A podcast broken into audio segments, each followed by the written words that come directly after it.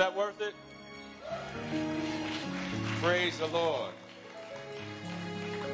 I would be remiss if I didn't start off by saying how thankful to God I am for Cosette, my wife of 26 years, who's here with me tonight.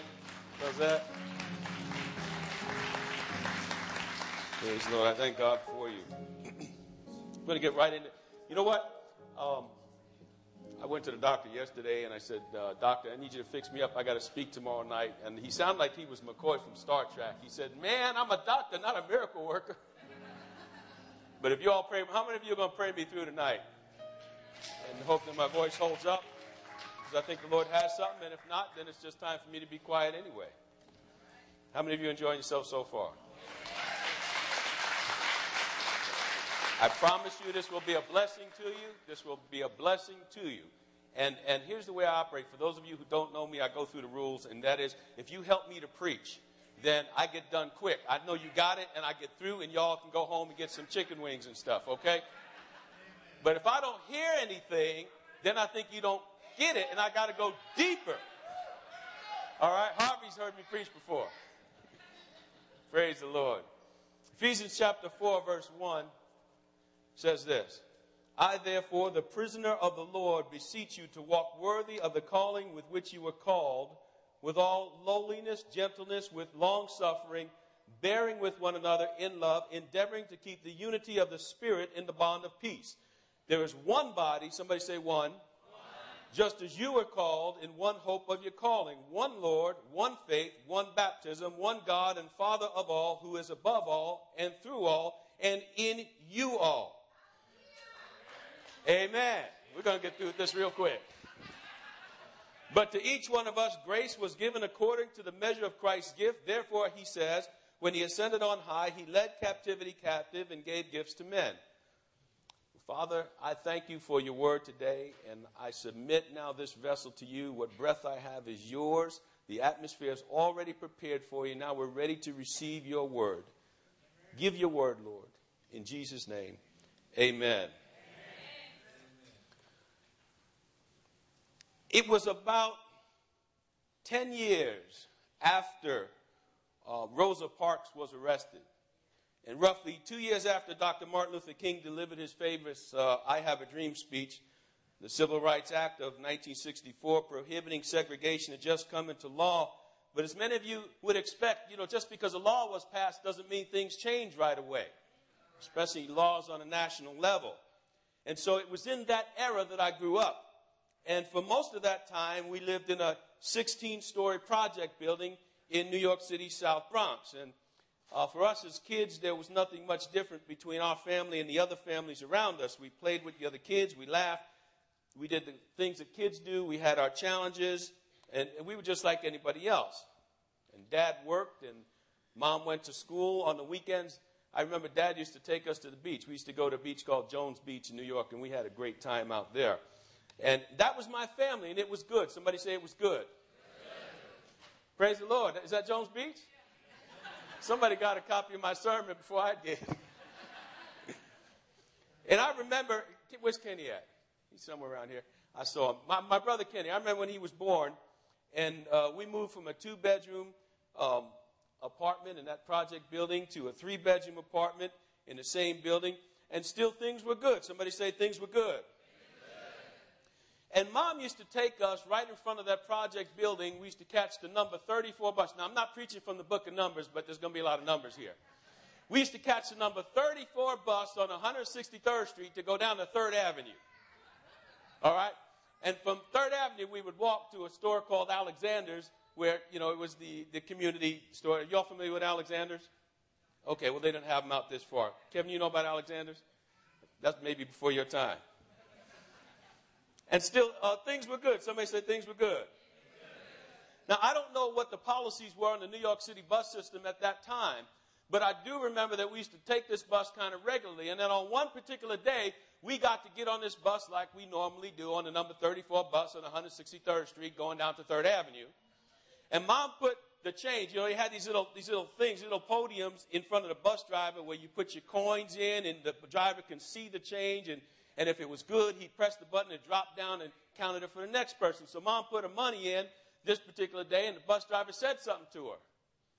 And it caught mom's attention. Now, you would think, I, I couldn't have been more, I'll, I'll tell you, I couldn't have been more than about, I don't know, five or six years old, but I remember this day. There's some things that happen in your life, even when you're young, you remember these days. Because up to that point, life was good. And so, mom looked at the bus driver and she said, What'd you say? And I'll never forget, I'll never forget the words that came out the bus driver's mouth after that. Right there, the bus driver looked at my mother and he said, Back of the bus. And my mother was kind of in shock and she said, But I'm white. And the bus driver said, But your kids are black. Back of the bus. And I remember that that day things kind of changed because was, there was an awakening. See, I, I learned something that day.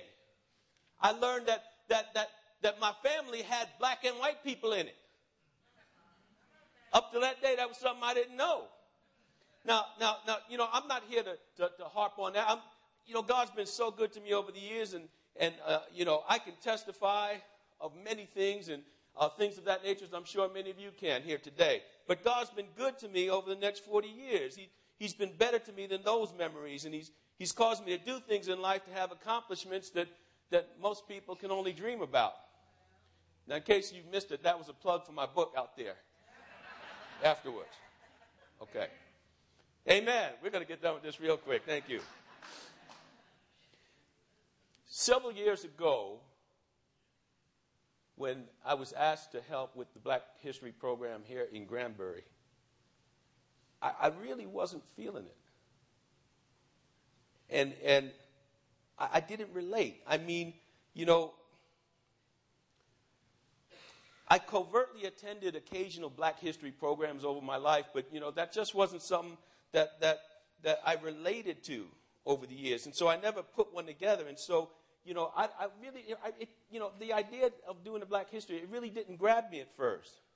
You see, one of the ways I learned to cope over the years, one of the ways I dealt, like getting on the number 30 bus on 163rd Street going down to 3rd Avenue, was just not to talk about it. Are you following me? That was my coping mechanism. You see, uh, um, I found that if I didn't bring it up, you know, things would go better for me. And so I, I, didn't like to bring the black and white issue up in any of the circles I was in. As long as I never talked about it, you know, you know, people might have saw me as being different, but it didn't come to their attention. And, and so I can, you know, I can go about my normal business. You know, maybe they won't bring it up if I don't bring it up. Y'all don't know what I'm talking about.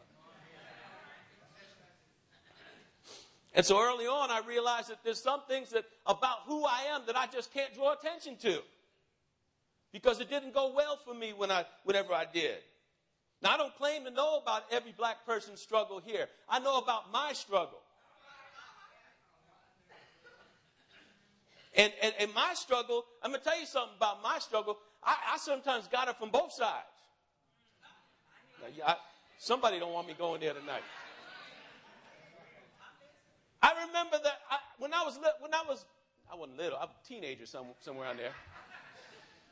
I was playing the drums for Jimmy Dockett's Love Unlimited Orchestra, and, and, and we had moved for about that time from the project building to a, a house right down the street. And my, I had up on the third floor, I had this huge bedroom, and Kenny had a closet. but I had this huge bedroom. And, and so, you know, I had drums there, and, and I really didn't have transportation at that time, so it just worked out. So we rehearsed often at my house. And so, uh, you know, we'd be getting along fine with all the musicians and, and, and, you know, we'd be hanging out and doing all that. But, but I learned early on that when, when we rehearsed in my house, I used to try to, you know, get them in the front door and then rush them upstairs before they got to see my family.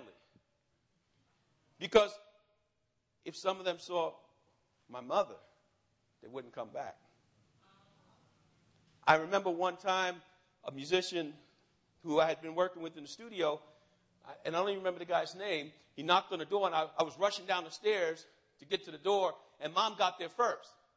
And she opened the door and let him in. And the guy comes in the front door and he looked at mom and he looked at me and he looked at mom and he looked at me and he left.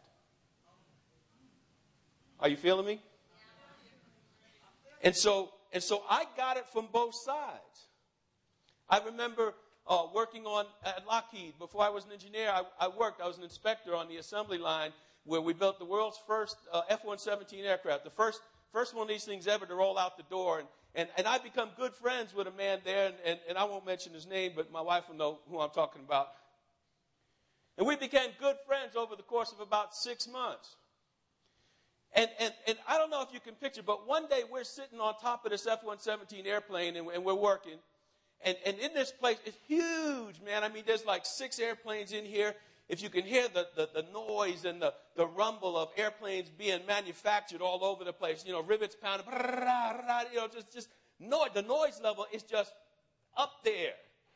And just to hear each other, you had to yell because if, you, if you're two feet away, you can't hear. You have to yell.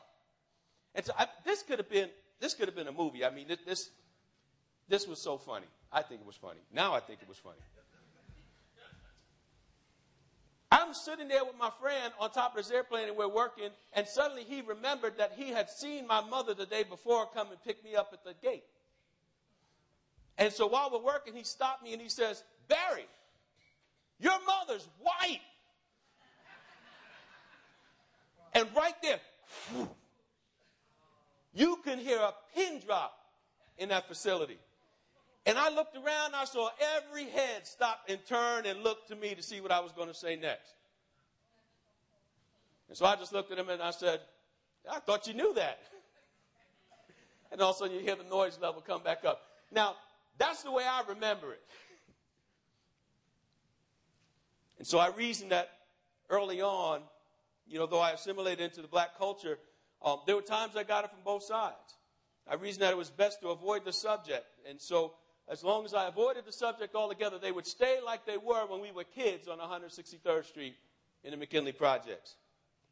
In that place where we were all together, it was impossible to see black and white. It was just mom and dad, brother and sister.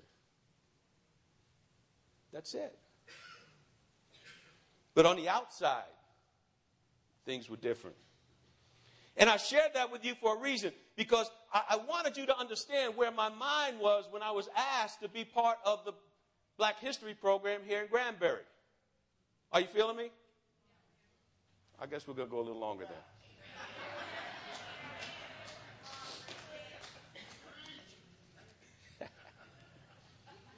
There, there, was more than a little hesitation. There was a, still a part of me that reasoned that, that it's better to just be quiet about the subject and, and not say anything. After all, I had my ministry that didn't really pertain to me. Are you feeling me? You know, I was relatively new to the area and things were good. And, and I was an accomplished author, a preacher. I served on many boards and at the time president of Ministerial Alliance. And, and, and, and there was this overwhelming sense of acceptance. You know, these, you guys welcomed me in here. We felt loved, and I didn't want to rock the boat. Are you feeling me? I, I, I've seen in the past how when people take on causes like this, how, how perception changes and, and how, you know, murmurs start. You know, troublemaker. Are you feeling me? You know, folks sometimes labeled you a troublemaker you know, just for being who you are. I remember uh, um, in elementary school, my sister and I shared the same teacher, and at one time, um, my parents got a little upset because this teacher had put something in her record, and, and what it said was, um, a child is, a, is, is emotionally disturbed because child has interracial parents. And I remember my parents had to go to court to get that removed. You see, this teacher didn't know my sister from nothing. But she just assumed, based on my sister's skin, that this was going to be a problem child. Are you with me?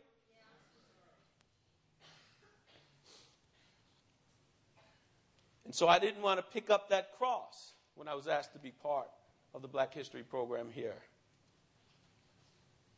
I was a little hesitant. And so, when asked to, to be part of this program, all that junk that I had down deep started, started fizzing. You know what I'm talking about?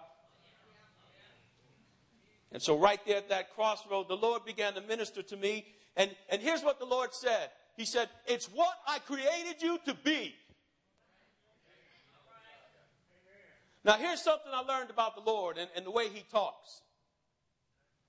He don't say a whole lot when He talks to you. Y'all, y'all, y'all know what I'm talking about? But when He says that thing He says to you, you understand a whole lot. You feel me? And so, and so I understood right at that moment that if I said no, I would be denying who I am to God. I'd be denying who I am to my wife. I'd be denying who I am to my children and to my community. It would have been a rejection of my responsibilities to say no. And so the first year I did the program, I, I did it kind of on the QT. I, I didn't tell nobody about it. We just did it. Right, Sister Mary, where you at? We just did it. If word got out, word got out, but I wasn't spreading the news. Hello? But something happened, you all, while we began to do these programs. Lives started to change. Talked to a man just last week that still tells me, he said, if it had not been for the Black History program last year, my life would be different. My life has been transformed. I'm now at the place I need to be. You all changed my life.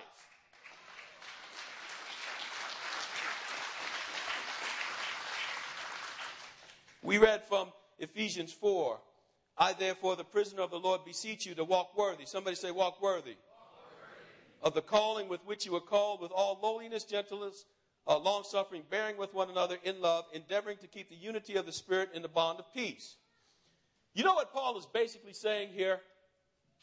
Let me tell you, let me put it in modern vernacular, what Paul is saying here. He's saying, I'm the one stuck in this prison for doing real ministry while you guys are out there calling yourself Christians and acting like you're not.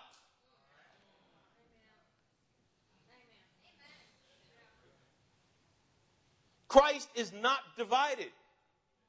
Hello? And then, somebody say, and then, Paul goes into talking about ministry gifts. This uh, passage of scripture very closely parallels 1 Corinthians 12. I'm going to rush it along because y'all being good. but now indeed there are many members. Somebody say many members. Many members. Say one body. The eye cannot say to the hand, I have no need of you, nor again the head to the feet, I have no need of you. And, and the scripture continues on in this way, and it goes right into the ministry gifts, just like in Ephesians. You know, we tend to focus on the gifts from this passage of scripture, from these passages of scripture. Everybody wants gifts. But we often miss what Paul is lining up here. He's saying there's a way to get the gifts. It's called unity. Are you with me? Listen, Acts chapter 1, verse 14. I like this group right over here.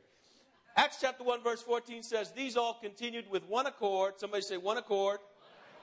In prayer and supplication with the women and Mary, the mother of Jesus, with his brothers. Listen, they were acting like one body. And when they were doing that, when they were all together with one accord, somebody say, suddenly. Now, I don't know about you, but I sure could use a suddenly right about now. How many of you can use a suddenly right now? Amen? And so the Bible tells us how we get the suddenly.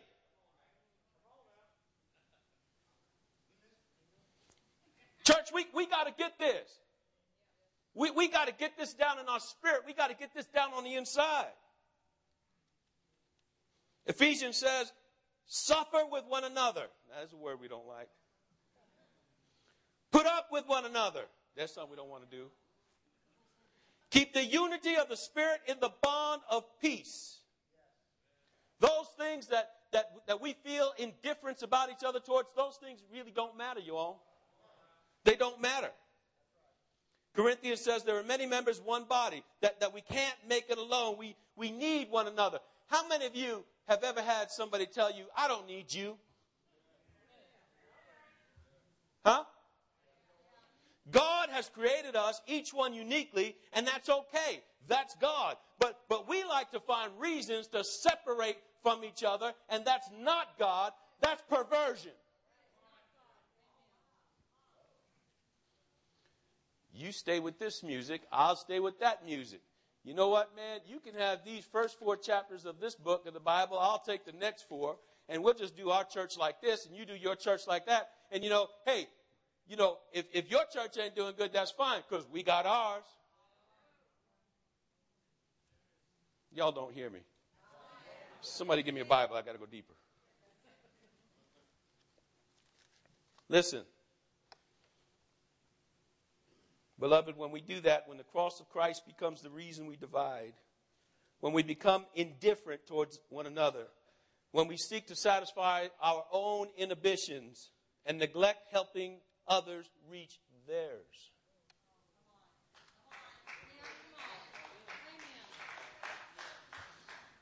Jesus, when, when, when, when he had given thanks, he, he took the whole loaf, the, the, the integral loaf. You only listen to me. The loaf was not broken. It was not divided. And Jesus took that loaf and he began to dismember that loaf. And he began to give it to us. If he did not dismember the loaf, we would never get it. And then he said this when you come together, you're bringing the bread of life back into wholeness.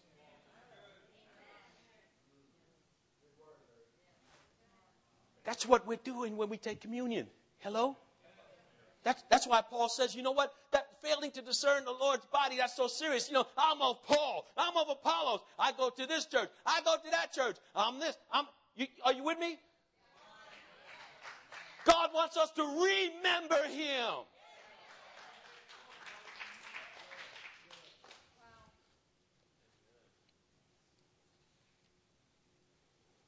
Man, I thought I had ministry going on. I thought I had it going on. I thought I thought I was walking worthy. Um, I was talking to a group of elder ministers the other day. Y'all pray for my voice. Or maybe you don't if you want to go home. and suddenly it hit my spirit to say to them, you know, when I grow up, it just hit my spirit. I said to them, I said, when I grow up, I want to be just like Jesus. And I saw their faces. Brother Glenn was there. And right away, I saw the peace come on every man's face. And in turn, it's like the Spirit swept through there, and everybody said, Me too. Me too. And then it got, it got to the last one. He said, So you want to go to the cross too? Jesus taught us that there are some things that are worth giving your all for.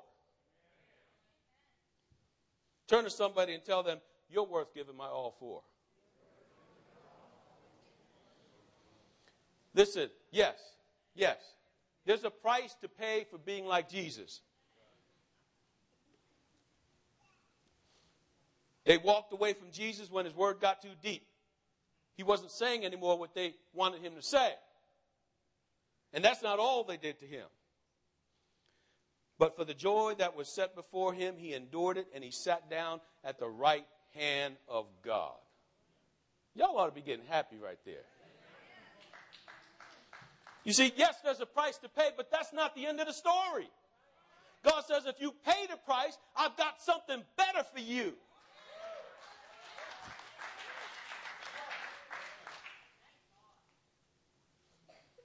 It's what I created you to be. Turn to somebody and said, It's what God created you to be. Turn to somebody else and say, Walk worthy.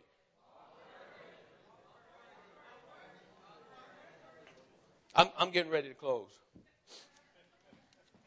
So the Lord brought gentle rebuke to me. He, he rebuked me very gently, and, and, I love him for that. He began to show me that, that there was some controversy within and controversy without. And that, and that, that part of what he created to be, for me to be, that part of me that I didn't want to deal with head on, you see, that thing was hindering me from, from coming into the fullness of what God has called me to be. You know, the joy that was set before me, there was some joy I was not experiencing because I was refusing.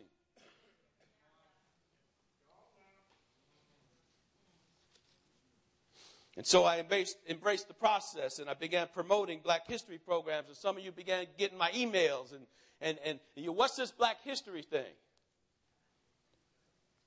Did it change the way people viewed me? Some, some. But there was another level of reverence. There, there was another level of, somebody say, integrity. Most of all, there was an outward embracing of what God said I'm to be. Yo, let me try to clear this up. I watch each year as, as healing comes to, the, to both the people that come to these services and, and the community as a result. You know, the scripture says when Christ sets you free, you're what? Can we say that this way? When Christ sets you free, you can be yourself. Did that clear it up a little?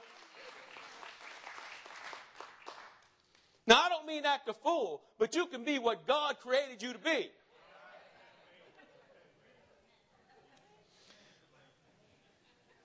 There's too many Christians afraid to let the world know who they are.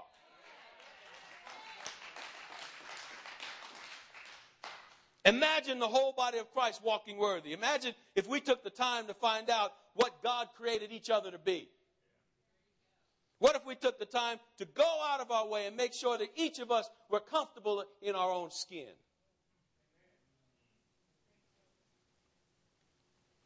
Second Corinthians 5:17 says this, Therefore if anyone is in Christ he's a new creation. Old things have passed away, behold all things have become new.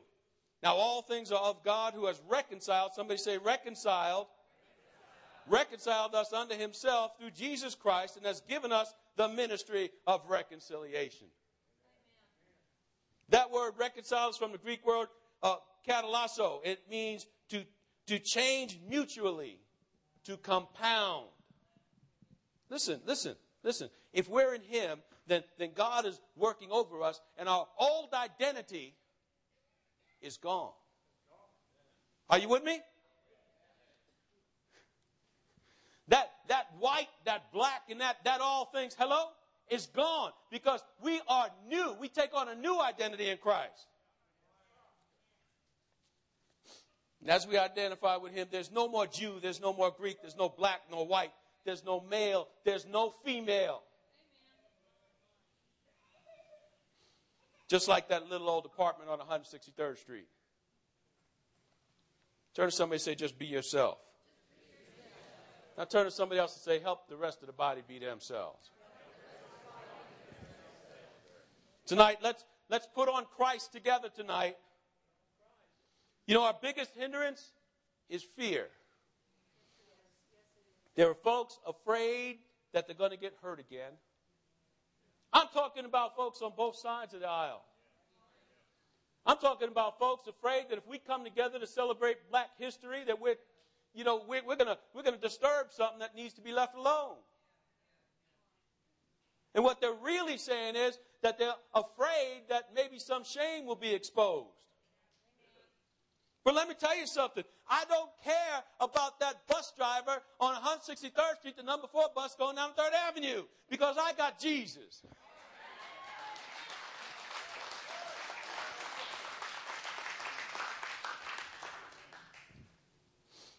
Just care that I'm free today in Christ. Can anybody relate to that? And I'm free because Christ forgives me. Somebody say, Christ forgives me.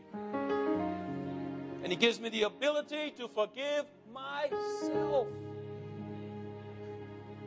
Y'all with me? Hey, if God's heart is about reconciliation, what, what business have we got being unreconciled? I've asked Pastor Kevin to minister in song. And as he does that, I want to ask you to do this. Will you bear with me just a few moments? Pastor, I hope I have liberty. I'm going to ask you all to stand all over the place. And you know what? It doesn't matter. I'm going to ask you to join hands and, and just look at somebody next to you and pray for one another. And what I want you to do is say, you know what? I want you to forgive me as I forgive you. And, and when you do that, when you're saying that, what I want you to do is picture somebody that you haven't forgiven. Are you with me?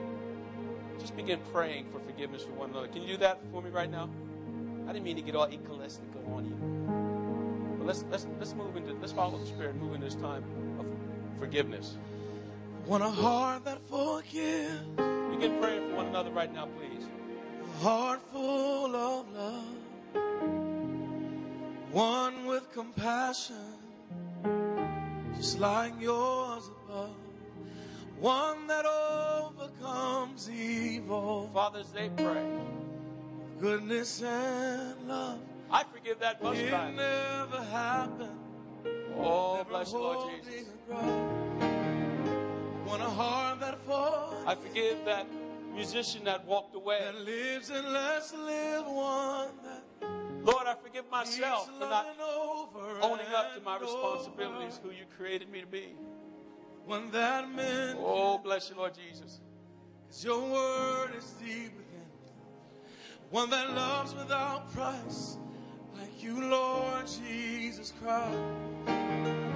Father, I want a heart that loves everybody. Father, even my enemies. I want to love like you, be like, Glory to your name, Lord. just like you did. Father, I want a heart that forgives.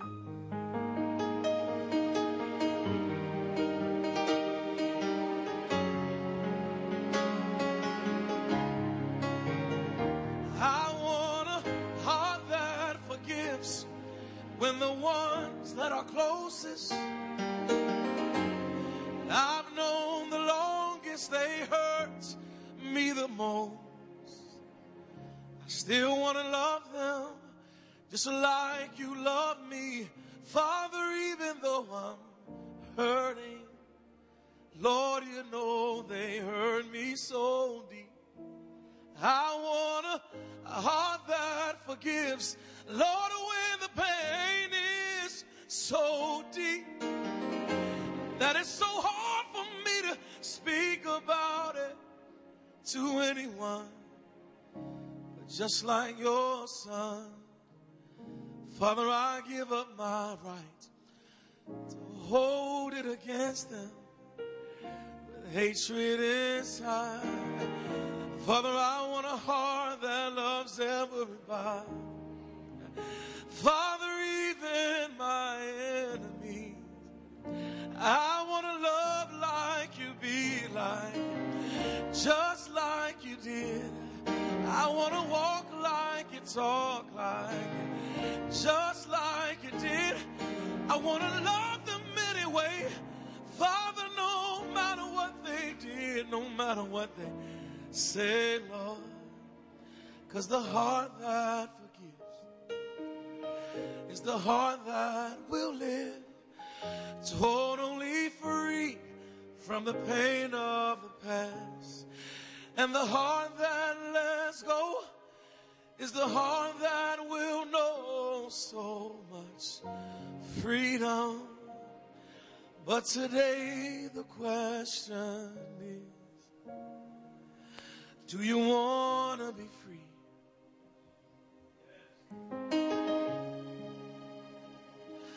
Father, I want to be free from what happened to me. I don't want to hold it no more.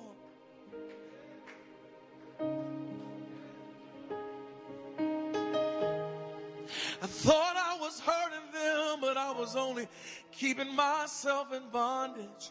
Would you help me let it go, Lord? Father, what mama did. Father, won't you help me let it go, Lord? Father, I'm did. I know you got so much for me. So much I know you want to do in my life. But Father, tonight, would you give us a heart that forgives?